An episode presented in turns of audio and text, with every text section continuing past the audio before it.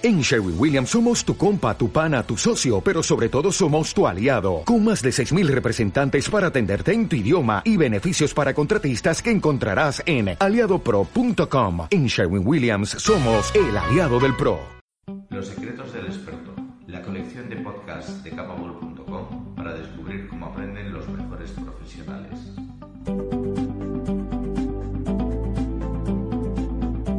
Buscamos que nos recomiende sus trucos, sus fuentes de inspiración y las herramientas que le permiten mantenerse al máximo nivel.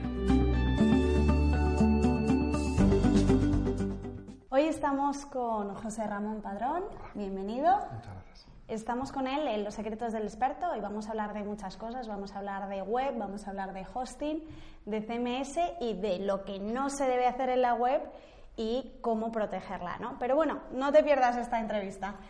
Bueno, lo primero, bienvenido, muchas gracias a por ti, estar a ti, aquí. Por entrevistarnos. Cuéntanos brevemente tu trayectoria y cómo acabas siendo Country Manager de SiteGround.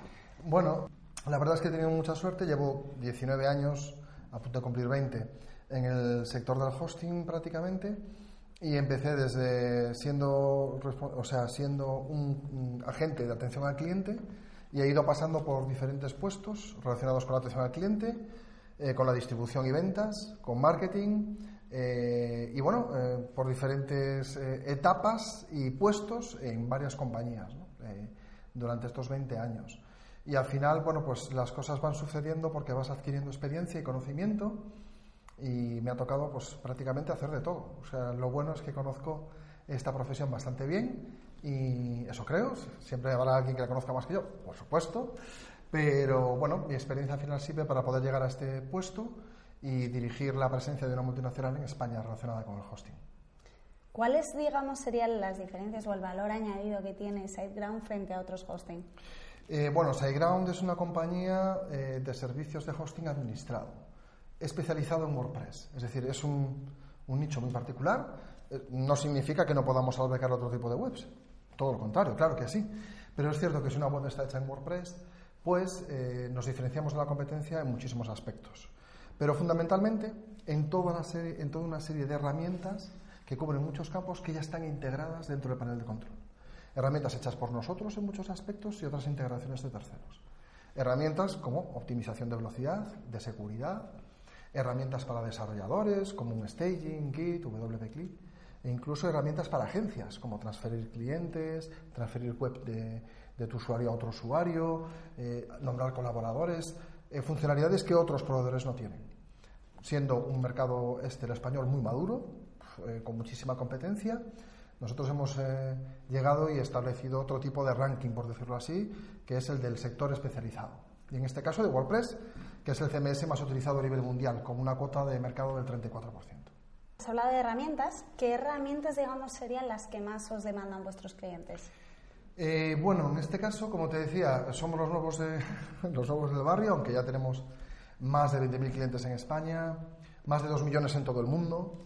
Eh, pero si bien es cierto eh, que los servicios de hosting suelen ser como muy universales, ¿no? Pues espacio, transferencia y tal, en nuestro caso lo que ocurre es que cuando el cliente entra y ve la especialización, al final se queda con las herramientas de optimización, como te decía, los plugins que tenemos hechos por nosotros para optimizar la velocidad web, y sobre todo, algo que no es una herramienta, sino que es un servicio, que es el de atención al cliente, que lo damos en castellano, en italiano y en inglés, en veinticuatro por siete, en diferentes canales. Esas son las dos cosas, sobre todo esta última, la más valorada, y la que más nos hace sentir orgullosos, desde luego.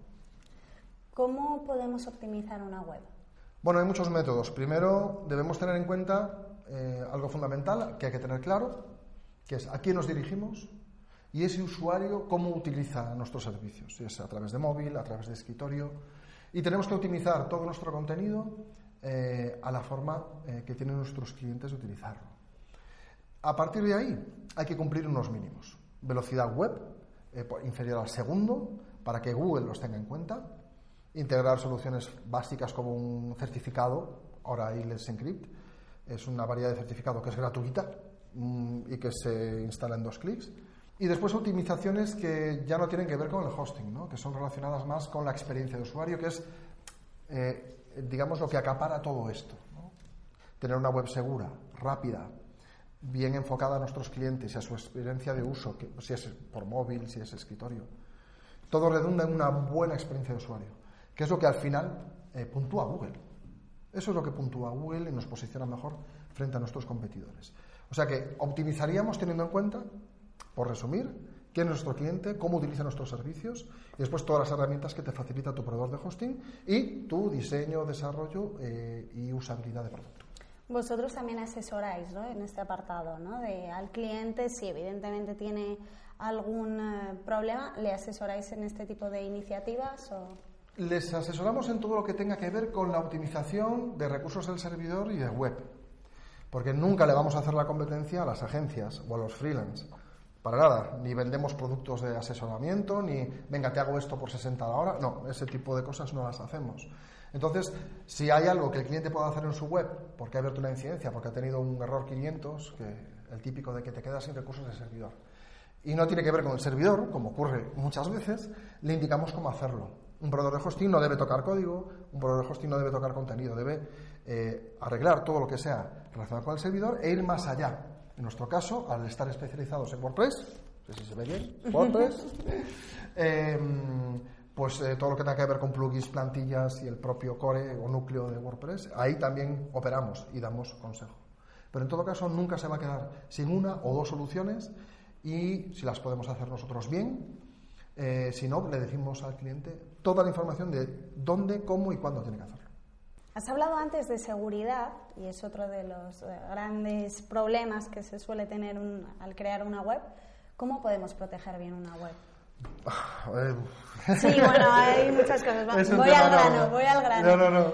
No, no, no, si la pregunta es magnífica. Lo que quería decir con esto es que yo creo que hay tantas soluciones eh, de seguridad como clientes hay. Pero en todo caso, si la seguridad es un problema, eh, el problema no es la seguridad. Lo que quiero decir con esto es que tiene que ver mucho más con nuestra forma de trabajar y cómo usamos las herramientas que tenemos a nuestra disposición que la propia seguridad del C M S que estés utilizando o de tu propio desarrollo. ¿Cómo se traduce esto al cristiano? Bueno, cosas tan básicas como el rigor con el que administras tu, tu aplicación o tu web. Eh, lo fuertes que sean las contraseñas. Lo actualizado que tengas todo tu software.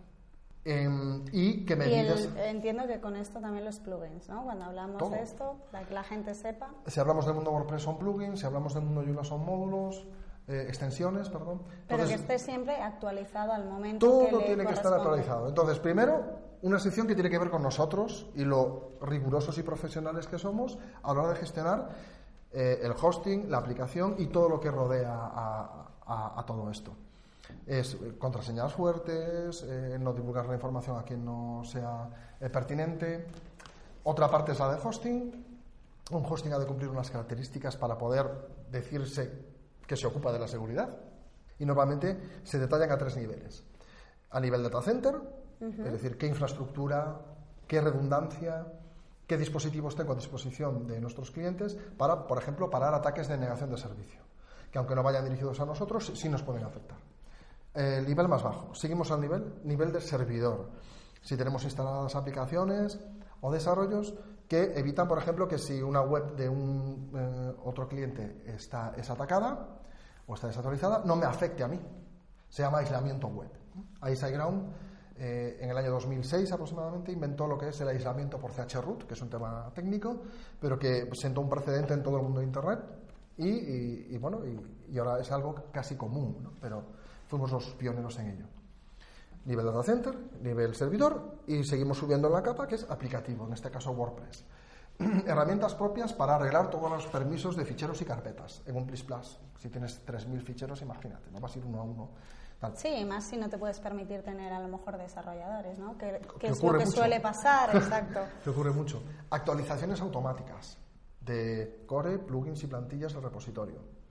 Eh, certificados Let's Encrypt, backups diarios e incluso eh, backups a discreción. En un momento determinado cargas algo nuevo en tu web y puedes solicitar un backup en ese mismo momento y ya lo tienes guardado para cuando, por si pasa algo. El por si es importante aquí, por ¿no? si es, es bueno, es que hay muchas formas de contarlo de la seguridad, ¿no? Sí. eh, medidas preventivas, medidas correctivas, eh, prefiero, yo prefiero contarlo por esas áreas, ¿no? Lo que puede hacer uno a nivel seguridad propia, la forma de trabajar en la oficina, quién, quién gestiona la seguridad. Dos, a nivel servidor, eh, a esos niveles, data center, servidor y aplicativo. Y una tercera que sería, bueno, pues eh, dependiendo de la, del producto que tengas y de cuál sea el nivel de seguridad que pretendes eh, poner en marcha. Yo digo que prácticamente herramientas como WordPress son tan seguras como tú quieras que sean. No hay nada seguro. Todos sabemos que si un ciberdelincuente se quiere meter con nosotros, si es de muy poco nivel técnico, pues se lo podemos poner muy difícil. Pero si es de gran nivel técnico, mmm, va a ser difícil protegernos, ¿no? En todo caso, tu proveedor de hosting te tiene que asesorar. Tienes que tener muy claro qué pasa si mi web es atacada, cuáles son los siguientes pasos. ¿Vosotros de, eso lo, lo gestionáis, lo as, asesoráis? Todo lo que tenga que ver con el servidor es nuestra responsabilidad, nosotros nos ocupamos de todo. Todo lo que tenga que ver con el cliente, le ayudamos en todo lo que sea posible y siempre te, tendrá la opción del backup, etcétera, etcétera.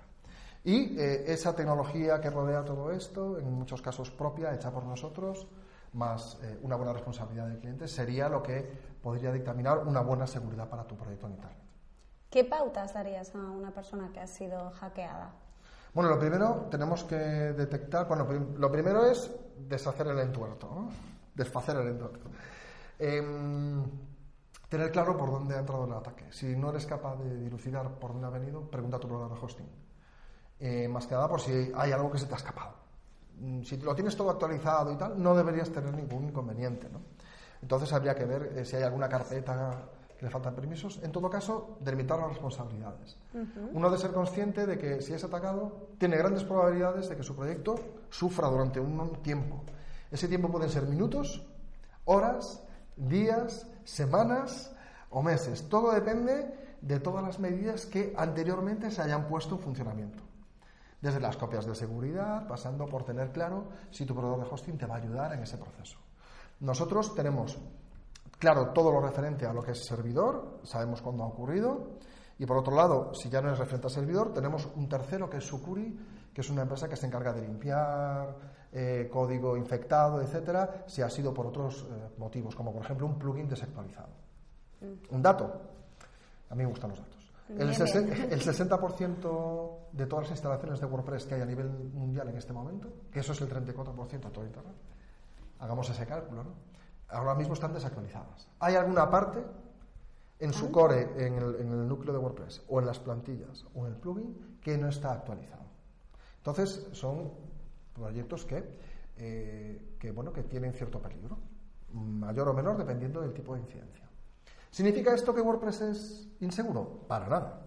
Es que nuestra, a, nuestro rigor a la hora de administrar debe ser algo mejor. En el, en el tema de, bueno, cuando los proveedores, digamos que decís que es ilimitado el tema del espacio, ¿qué queréis decir exactamente? Porque, porque el tema ilimitado ya... Bueno, eh, es un lenguaje de marketing al final. Y es un lenguaje de marketing que significa no ilimitado, sino que simplemente no lo medimos. O sea, es, es de buena fe. Porque todo el mundo sabe que, las, que lo ilimitado no existe. Es más, entornos como el hosting compartido, que para aquellos que no lo conozcan es en una misma máquina o conjunto de máquinas, todos los recursos se reparten entre muchos clientes, lo que da lugar a crear productos económicos eh, de tres euros al mes, cinco euros al mes de hosting. En esos entornos es súper importante que todo esté muy medido y muy cuadriculado para evitar que haya clientes que abusen y tomen más recursos de los establecidos y para evitar conflictos de seguridad y, y consumo de recursos principalmente. Entonces, cuando decimos ilimitado es que, a ver, significa que aquí no contamos. Si seguridad, tienes al final, diez cuentas de email o tienes mil, tú verás, es decir, cómo lo administras, ¿no? Pero no te lo vamos a contar. Lo más común, el tráfico, por ejemplo. Eh, en nuestro caso ponemos cinco teras en cada producto, que es muchísimo para la gran mayoría, para el noventa por ciento de los, de los proyectos que hay en Internet a nivel mundial, pero no significa que haya cinco teras, sino que pasamos de medirlo realmente. Es decir, Eh, si llegas a cinco teras te diremos, oye, no te pases y tal, pero no te vamos a cortar el servicio por ello y, y de hacerlo, si es un caso muy abusivo, te avisamos con antelación. Pero espacio ilimitado no existe. Bases de MySQL ilimitadas sí que existen, pero hay ciertos límites físicos, ¿no? Que son el espacio en disco, por ejemplo. En el tema, digamos, de tener una web eh, perfecta, bueno, pues hemos hablado de experiencia de usuario, que es muy importante, pero cuando se trata de vender, vosotros, en este caso entiendo que se os escapa porque evidentemente vosotros sois un hosting, en tu caso, con tu bagaje, ¿qué recomendarías a una persona para que pueda, digamos, eh, una vez que ella tiene el hosting y todo eh, perfecto, digamos, eh, pueda vender más? Eh, bueno, te voy a decir cosas de sentido común. Eh, la primera, tener claro a quién te diriges, cómo utiliza tus servicios, como te decía antes para la velocidad. En el fondo es exactamente lo mismo. Eh, lo que más produ- lo que más ventas produce es estar muy bien posicionado en Internet, que tengas una web usable y que tenga una buena experiencia de usuario. Para conseguir todo esto, pues hay muchas cosas, ¿no? La primera, eh, tener claro a quién te diriges, como te decía. Si al final el ochenta por ciento de tus clientes utiliza escritorio, una web, eh, una pantalla de veintisiete pulgadas porque eres arquitecto o vendes alta joyería y las fotos son de resoluciones gigantescas, pues entonces tienes que diseñar todo tu producto y tu presencia en Internet acorde a eso. Si bien es cierto que la mayoría de los proyectos son eh, para ver en el móvil, en, que es, estaremos ya casi en el setenta y cinco, casi ochenta por ciento del tráfico a nivel mundial se genera a través del sí, móvil. Más el móvil. Por lo tanto, deberías diseñar para el móvil. Sí, que sea responsive, que parece que no, pero es una de las premisas. Exactamente, además Google te dice que hay una cualidad que es el First Mobile Indexing, que eh, puntúa primero o le da preferencia a las webs que tienen un buen diseño por móvil y una buena experiencia de usuario. Entonces, primero nos centramos en cómo es nuestro cliente y cómo consume nuestro producto, ¿vale? Eh, eso ya nos da bastante ventaja frente a otros competidores que no lo hagan. Lo segundo, dotar nuestra web de eh, unas, un buen rendimiento técnico gracias al hosting y a la calidad del desarrollo que utilizamos, una buena plantilla, todos los plugins y plantillas con soporte, o sea, plantillas de pago o, o gratuitas, pero con un soporte y bien actualizadas. Lo último en software, P H P siete punto tres, nueve, eh, la última versión de Apache o de Nginx, o sea, toda esta parte que va del servidor y que si utilizas un servicio administrado ya está hecho, no tienes que preocuparte de ello. Y luego todo referente al contenido o cómo es tu estrategia de marketing para dar a conocer tus servicios, que podríamos hablar de técnicas de inbound marketing, eh, como una de nuestras máximas, que es lo de ayuda primero, vende después, es decir, genera una serie de contenidos eh, que facilitan al cliente eh, algo que no te ofrece la competencia, una ayuda, un, una información que responde a aquello hacia lo que va dirigido tu producto. Oh, pues mira, me pasa esto con los formularios, eh, en mi formulario de mi de mi e-commerce y tal. Entonces que haya un ebook, eh, por ejemplo, eh, enfocado en ello, o un webinar. Y que todo esto, eh, en conjunto, pues yo creo que son las cosas que ayudan a vender. Si le preguntas a alguien de marketing, te dirá otras cosas. Mi papel es como intermedio, ¿no? Como puedes ver. Pero si se lo dices a una persona técnica, también te dirá, bueno, pues el rendimiento, por encima de todo, etcétera. Bueno, al final es una serie de factores, ¿no?, que hay que tener en cuenta. Por supuesto, desde la velocidad, porque si vas a una web y ya directamente no puedes entrar, ya... Olvídalo. Por mucha estrategia de marketing que haya, no, no puedes hacer nada, ¿no?, frente a eso. Entonces, evidentemente, hay una serie de factores que primero se trabajan desde el hosting, ¿no?, como son esos, y luego, evidentemente, con bueno, ya lo el dice, marketing. Ya lo dice Google, ¿no? Eh, sí. A partir de dos segundos, bueno, a partir de dos segundos pierdes como un treinta y pico por ciento del tráfico, a partir de tres, un cincuenta. Cada quinientos milisegundos extra de carga en tu web genera un veinticinco por ciento menos de búsquedas. Estas son estadísticas que estos chicos de Google que saben del tema, eh, bueno, creo que es de las pocas cosas en las que se han manifestado eh, específicamente. Mm. La velocidad sí es un, un factor a la hora de posicionar. No la I P española y cosas de este estilo, que son más bien herramientas de marketing de pro, eh, proveedores de hosting españoles, ¿no?, sino eh, la velocidad, es decir, que tu, tu data center esté en la comunidad, comunidad Económica Europea, en la Unión Europea, por temas de R G P D, pero que dé una buena velocidad, eh, que al final sea tu web más rápida que la de tus competidores y una buena experiencia de usuario. Esto, bueno, está relacionado también con muchas cosas que hemos hablado antes, pero eh, piensa en un usuario que acaba de llegar, ¿vale?, que no sabe nada de hosting, y ¿qué le dirías que tiene que tener eh, su hosting imprescindible, ¿no? Independientemente, evidentemente depende del de objetivo que quiera, ¿no?, de, de su web, eh, si es un factor u otro, pero... Así, a grandes rasgos, eh, ¿qué le recomendarías? Bueno, una persona que no tiene experiencia en hosting y está buscando un proveedor de hosting, primero le diría que eh, si su web está hecha en un producto específico, que busque un proveedor de hosting especializado en eso.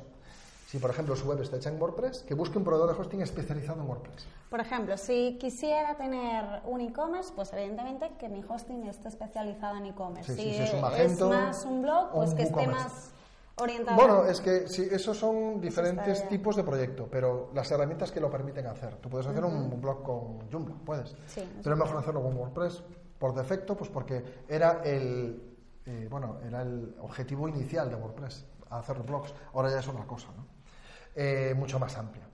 Entonces, primero, que este, este señor o señora eh, tiene dudas de proveedor de hosting, bueno, le pregunto a mi desarrollador, ¿en qué, en qué está hecha esta web? Pues está hecha con WordPress. Bueno, pues entonces busco un proveedor de hosting especializado en WordPress. Pero lo fundamental y que más le va a ayudar y que más le va a servir eh, en momentos difíciles es el soporte técnico. Yo valoraría, primero, un software... Perdón, un proveedor de hosting que tenga el software actualizado a lo último. Eh, eso, eh, eso se soluciona llamando al soporte técnico. Que tenga un buen soporte técnico, es decir, que quien esté al, lado, al otro lado del teléfono, del chat, del ticket o del email, o de todos, en tu idioma y en veinticuatro por siete, fundamental, eh, que sea capaz de decirte de lo que hay, y de resolvértelo y de informarte de una forma fidedigna.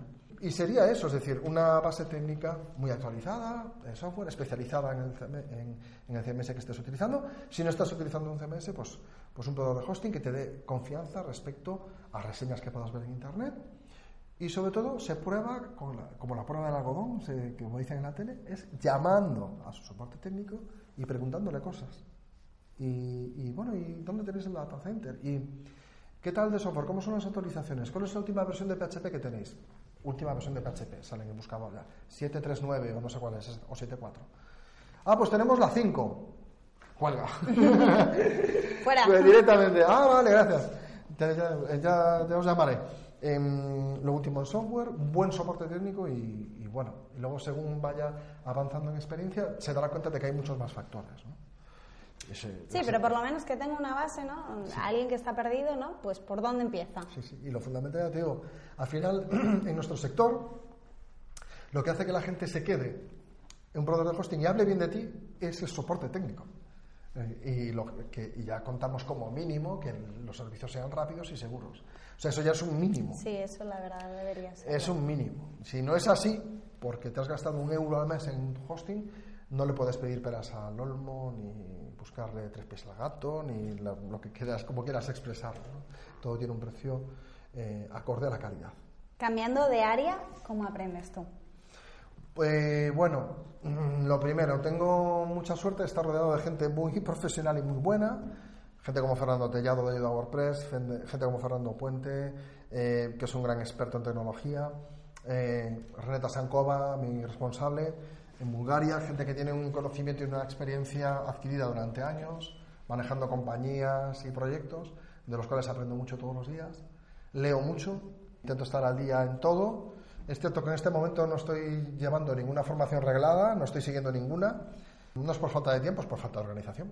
Pero, pero tiemp- t- tener tiempo, si lo quieres, lo sacas, desde luego.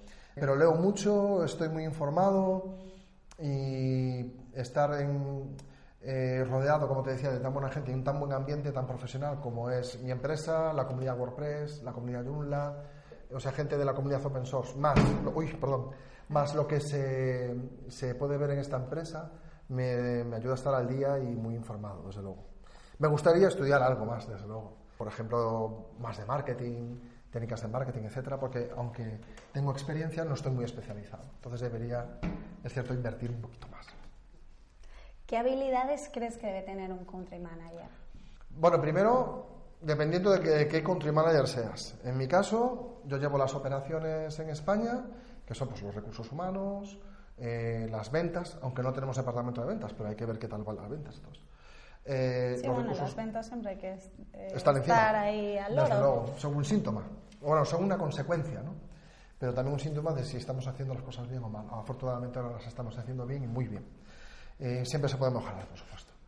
Bueno, entonces dirijo las operaciones en general, eh, los recursos humanos, la parte administrativa, las relaciones, bueno, las relaciones públicas, es decir, eh, eh, soy la cara de la empresa, así como el resto de mis compañeros y compañeras de aquí, pero de que van los eventos y las charlas, pues somos los embajadores de marca, que son Mauricio Gelves, Fernando Tellado, Fernando Puente y Taminho. Llevamos aparte la de operaciones, la de relaciones públicas y, bueno, llevar el día a día de la empresa, que gestionar todo esto.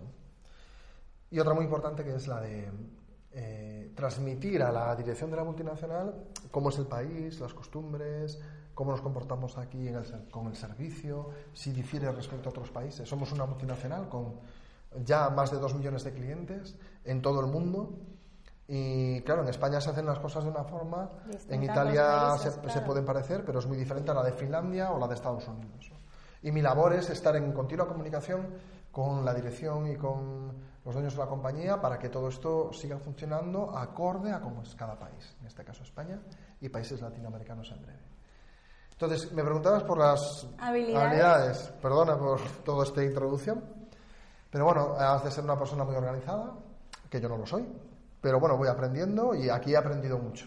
No, o sea, para gestionar todo lo que hago, un cincuenta por ciento de mi tiempo va para la comunidad WordPress, organizando eventos, WordCamp Europe, como responsable de contenido, eh, haciendo de mentor en otras WordCamps en Latinoamérica, eh, coorganizando WordCamp Las Palmas, coorganizando la mitad de WordPress de Las Palmas, digamos que un cuarenta a cincuenta por ciento, y el otro es SiteGround. Entonces necesitas organizarte. Ya no sirve una lista de cosas y vas tachando, ¿no? No, no, ya te tienes que reservar bloques diarios eh, de actividad eh, sin interrupciones para poder eh, avanzar en todos los campos al mismo tiempo. Ser multitarea, uh-huh. ser multitarea. Eh, no sé cómo se diría, pero buscar soluciones rápidas, eh, aunando diferentes puntos de información para eh, conseguir una, una solución rápida a un problema determinado. No sé qué soft skill es esa, no me hagas caso. Pero bueno. Empatía, eh, tengo que gestionar un equipo en este momento de veinticinco personas, eh, a la vez eh, con los clientes. Perseverancia, he tenido la suerte de montar SiteGround Spain desde cero, la oficina, los empleados, los procesos de selección, la creación de la compañía, los muebles, eh, eh, todo y... Multitarea, habías dicho, ¿no? Sí, sí, y además eh, insistir, insistir, insistir hasta, las, hasta que las cosas salen. No sé qué más te podría decir. Eh, que no me gusta hablar de las cosas que yo soy. Ni, ni pero pero yo creo que diría eso. Mucha organización, mucha empatía, hay que saber escuchar, hay que estar siempre muy atento a todo lo que pasa. Y, y nada, y tener muy buenas notas de comunicación. Al final tengo que estar comunicando todo el rato a todo el mundo. Ya sea porque doy una charla, porque tengo una reunión con los dueños de la compañía respecto a qué podemos hacer en México o lo que sea. Uh-huh. Eh, o, o porque tengo una entrevista con, con uno de los empleados porque le pasa algo o, o necesita algo. ¿Cuál es la herramienta por la que os comunicáis? ¿Es email? ¿Es Slack? ¿Es alguna eh, herramienta moderna? No sé, ¿cuál es la herramienta? Sí, que eh, es para... Slack, fundamentalmente. Slack. El email creo que lo estamos utilizando más para temas administrativos. Pues toma, aquí va el contrato firmado o, o cuando utilizamos con gente del exterior, aunque también lo hacemos desde Slack. Pero la fundamental en este momento es Slack uh-huh. y Hangouts para reuniones y Zoom también para reuniones. Eh, esto está cambiando. O sea, el email se está quedando un poco atrás. Sí. Se utiliza para cuestiones, como te decía, administrativas y en Slack estamos, bueno, mi Slack tiene como seis, siete canales, de los cuales tres o cuatro están activos continuamente. Entonces... ahí es donde entra la organización, ¿no? Sí, por eso te, te quería... avisos de todo, de Te quería preguntar partes. Por eso, porque es aparte de la organización, el tema de la comunicación de empresa es muy importante y se están cambiando cada, cada poco tiempo, ¿no? Las sí. herramientas. Entonces, eh, para saber qué herramientas utilizabais vosotros. Bueno, tenemos una ventaja. Nacimos, nacimos siendo digitales.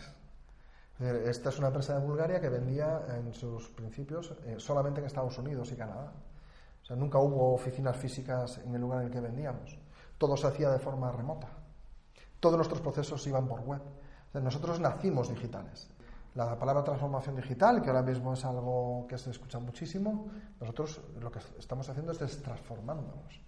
Yendo cada vez más hacia cosas offline, como son, por ejemplo, los eventos y los encuentros, que hacemos unos ciento y pico al año, solo en España, y unos trescientos, trescientos y pocos en, eh, a nivel mundial.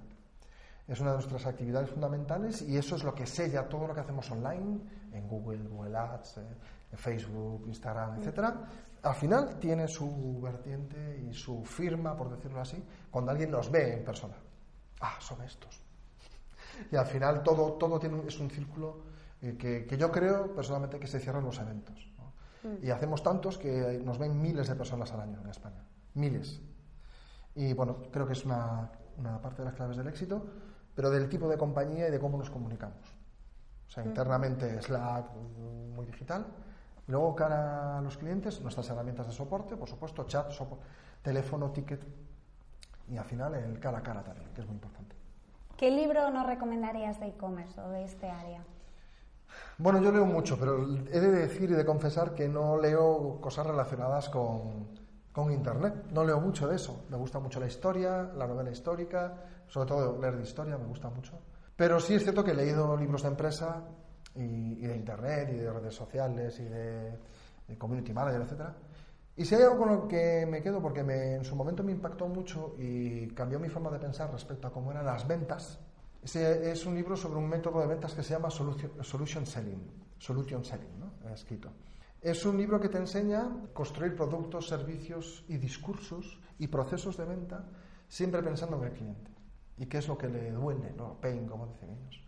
Cuáles son sus necesidades reales y cómo eh, a través de las palabras y de un proceso bien llevado y estructurado eres capaz de, de, de generar más ventas.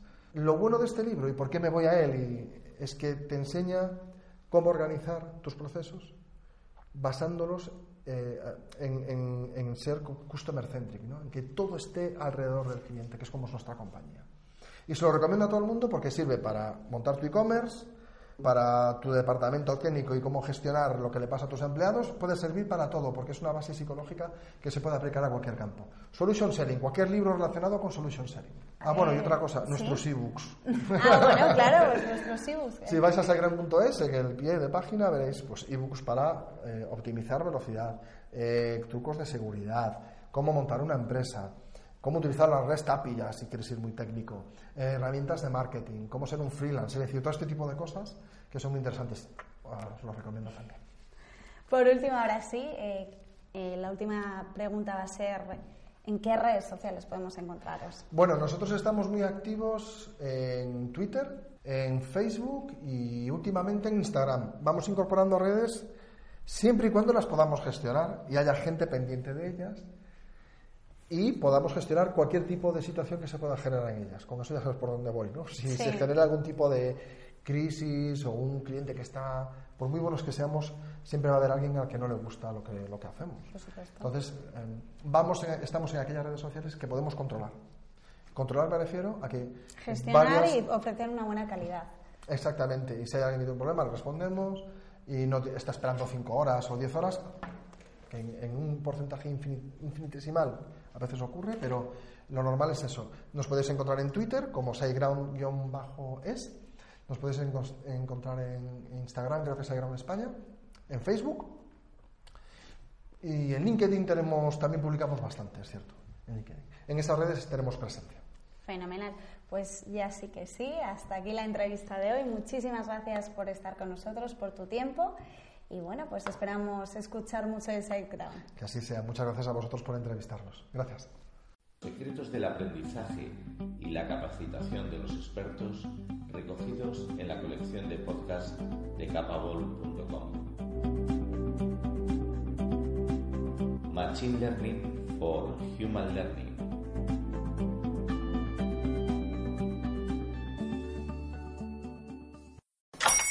¡Hola! ¡Buenos días, mi pana! ¡Buenos días! ¡Bienvenido a Sherwin-Williams! ¡Ey! ¿Qué onda, compadre? ¿Qué onda? Ya tengo lista la pintura que ordenaste en el ProPlus App. Con más de seis mil representantes en nuestras tiendas listos para atenderte en tu idioma y beneficios para contratistas que encontrarás en aliado pro punto com. En Sherwin-Williams somos el aliado del pro.